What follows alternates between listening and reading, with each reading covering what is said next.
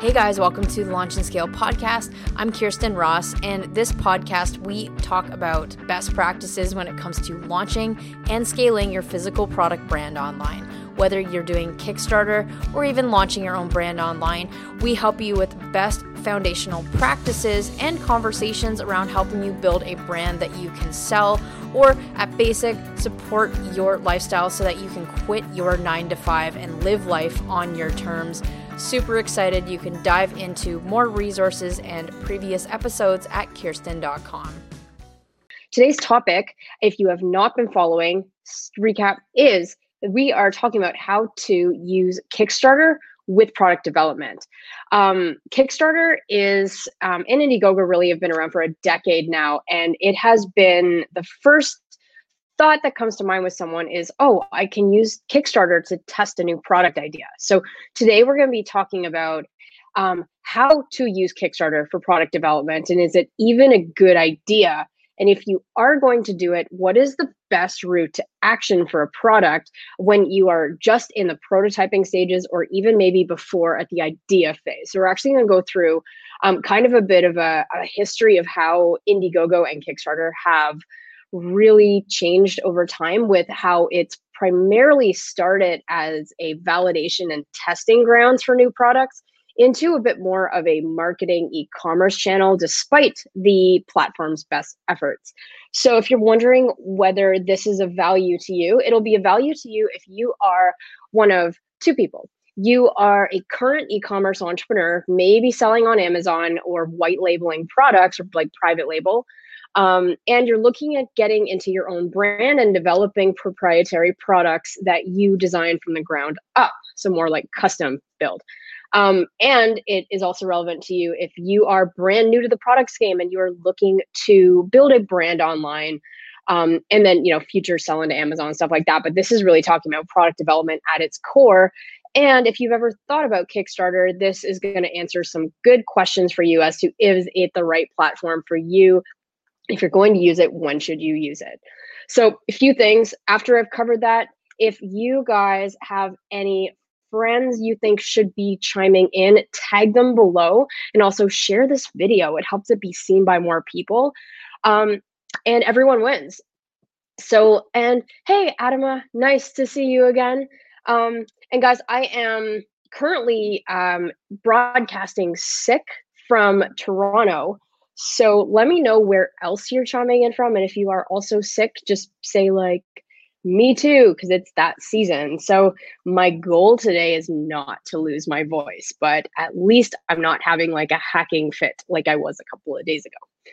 So, first thing I want to cover on today's agenda is physical products. Should you use Kickstarter for product development? So, product development, I mean the stages of designing a prototype of a product before you get to a final stage of actually bringing it to market.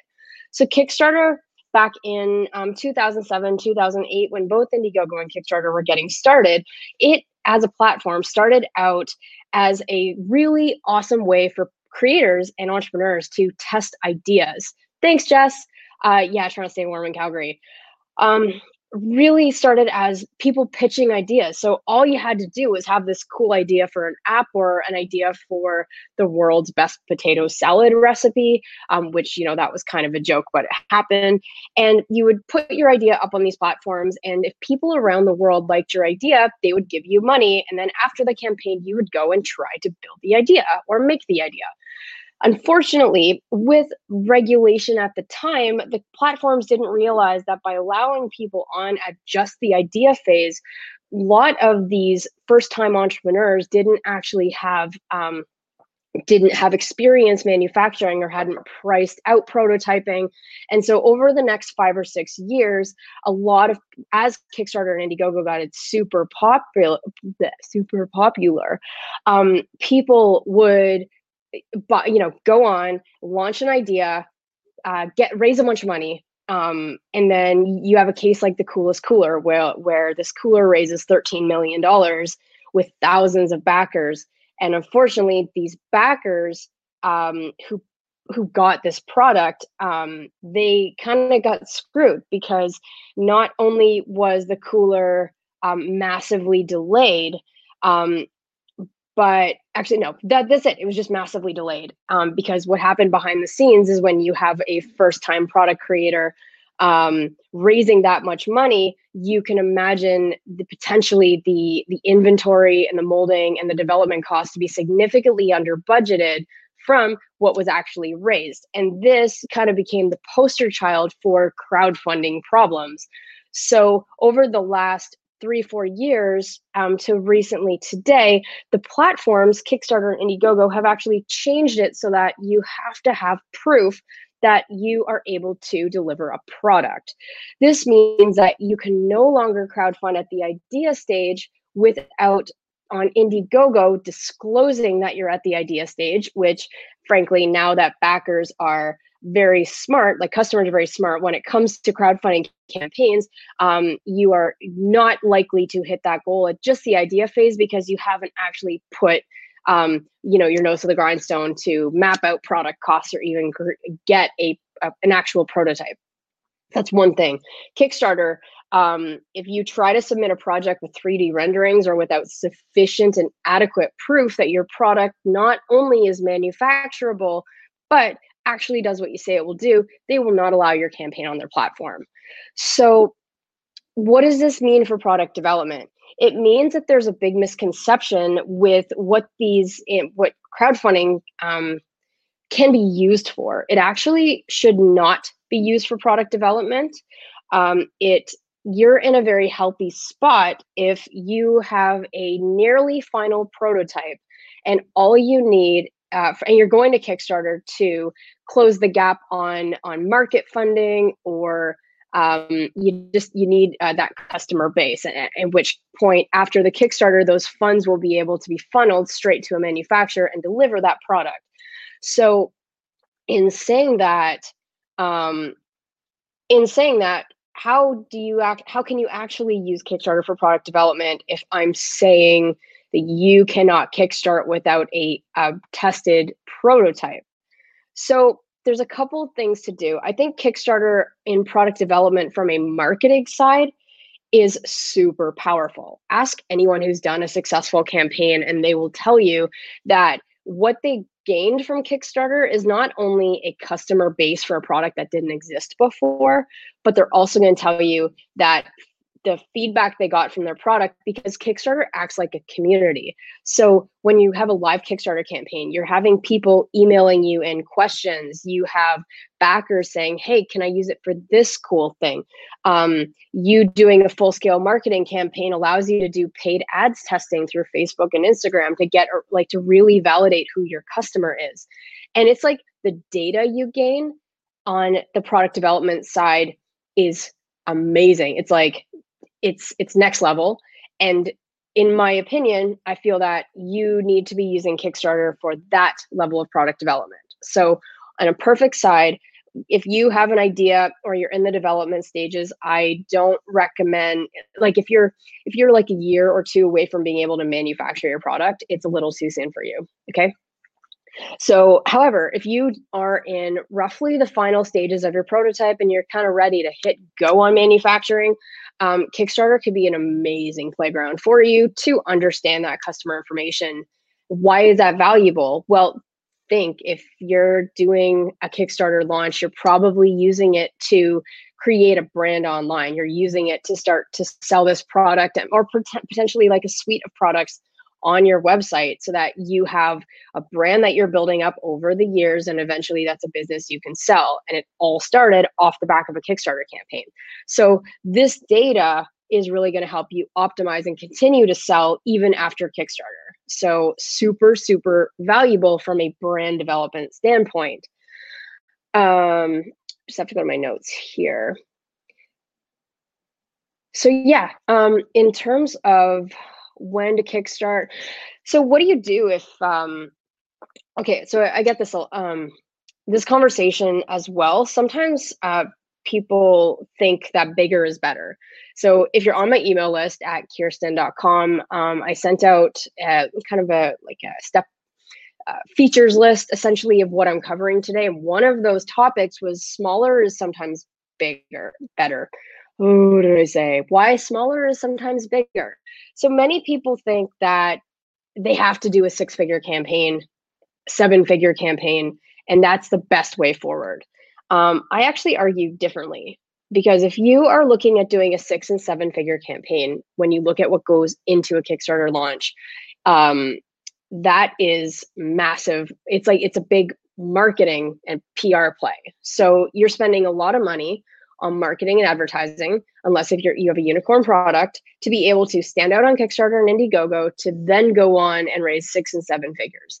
After you raise six or seven figures, um, you're not making a bunch of profit off of your Kickstarter campaign because when you think of where that money is going, it's going to cover initial marketing costs. You need to have a bit set aside for operating expenses you need to have that set aside for inventory. So if you actually think of the money that where your Kickstarter campaign goes, it's putting you into um, essentially a debt position because you have to take that money. And Roy, I know you're watching, so correct me if I'm wrong here, but um, all that that like a hundred thousand dollars is essentially going straight to the manufacturer to be able to cover inventory and everything like that and the reality is that once you bring version one test, um, version one products to market and you have hundreds of people using them, not to say these products will have problems, but there definitely there's a reason why there are version two and version three products. So you I'd actually err on the side of why go big first when you could actually treat Kickstarter as a beta launch and then build on top of that. So I want to talk about this concept of a smaller beta launch to, that's actually going to put you in a healthier position long term. So what a beta launch is is when you have like um uh okay yeah so uh, a beta launch is where you essentially focus on doing a smaller campaign and then you build on top of that so i worked with a product i'm actually just going to pull it up um, wanted to give the Monk Manual a shout out. They're one of my favorite campaigns. Um, the Monk Manual, what Stephen did, and they didn't exactly use Kickstarter as a beta launch, but what they did was um, Stephen uh, raised money on Kickstarter to sell close to 2,000 of these planners. And what he did before Kickstarter was he, as he was in the development stages, he funded a small manufacturing run sent out about, I think it was like 300 of these to close friends and family, got product feedback, iterated, and created the version that he took to Kickstarter. And then on top of this, after that Kickstarter campaign, they were then in back order for a couple of months that have just, you know, continued to grow past that. But they focused on a smaller Kickstarter campaign to um, to get the word out build a strong base, kind of work out the kinks, and then gradually build from there. That is actually, I think, where you're going to find longer term success because when you have products that incur, and you know, I'm totally, um, this is, um, I am standardizing this. Like, not every campaign is like this, okay? But most campaigns that raise over six figures because they're, um, I don't know, they raise so much money that it takes a long time to to get out the products. And if there are any issues with those um, you know you have to you have to wait and do a version two with that. So i just feel like it'll be better to do a smaller launch for you. Not only does it mean smaller marketing spend up front but also means a more confined launch and you're able to gradually build on your success. Um, as first time creators you're going to find there are a lot of things you don't know about what you don't know. So um, I hope that makes sense. Do you guys have any questions about that? Please drop it in the comments. I will be doing a quick Q&A after after this. But um, I do believe that smaller campaigns are actually healthier because you don't need to spend 20, 30, 40, 50,000 dollars to market them to be able to put the base together to have a six and seven figure campaign. And of course, um, some people do have the goal of a six and seven figure campaign potentially for um, market validation and to be able to show those numbers to investors. So there is 100% a place for those six and seven figure campaigns. It's just to the to the average person that I speak to, they have really awesome products. And when they hear me go through, uh, well, you want to do quarter million, you need 40 grand to do that.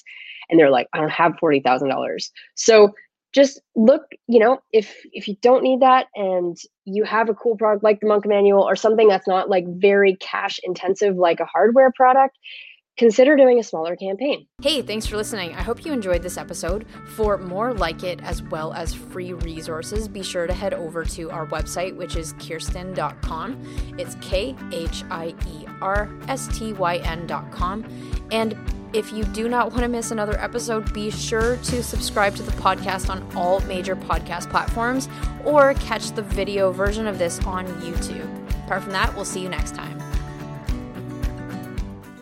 Are you launching a product on either Kickstarter or Shopify and you're feeling completely overwhelmed with the process? Hi there, my name is Khierstyn, the CEO of Launch and Scale. To date, we've helped several online sellers sell millions of dollars online and scale their business from zero to seven figures by focusing on building an audience of fans that will actually convert into paying customers. If you're serious about building a seven figure e commerce brand with less time and less risk, you should check out our product Launchpad. PLP is a proven accelerator that takes you step by step through the process of launching and scaling your product brand. Brands like the Monk Manual, Aberlite, Series Chill, Jamstack, and several others were all launched using our product Launchpad. So if you'd like to be our next success story, go to launchandscale.co slash PLP to learn more. And for a limited time, we're offering a seven day trial of the product Launchpad for only $1. Again, go to launchandscale.co slash PLP to learn more.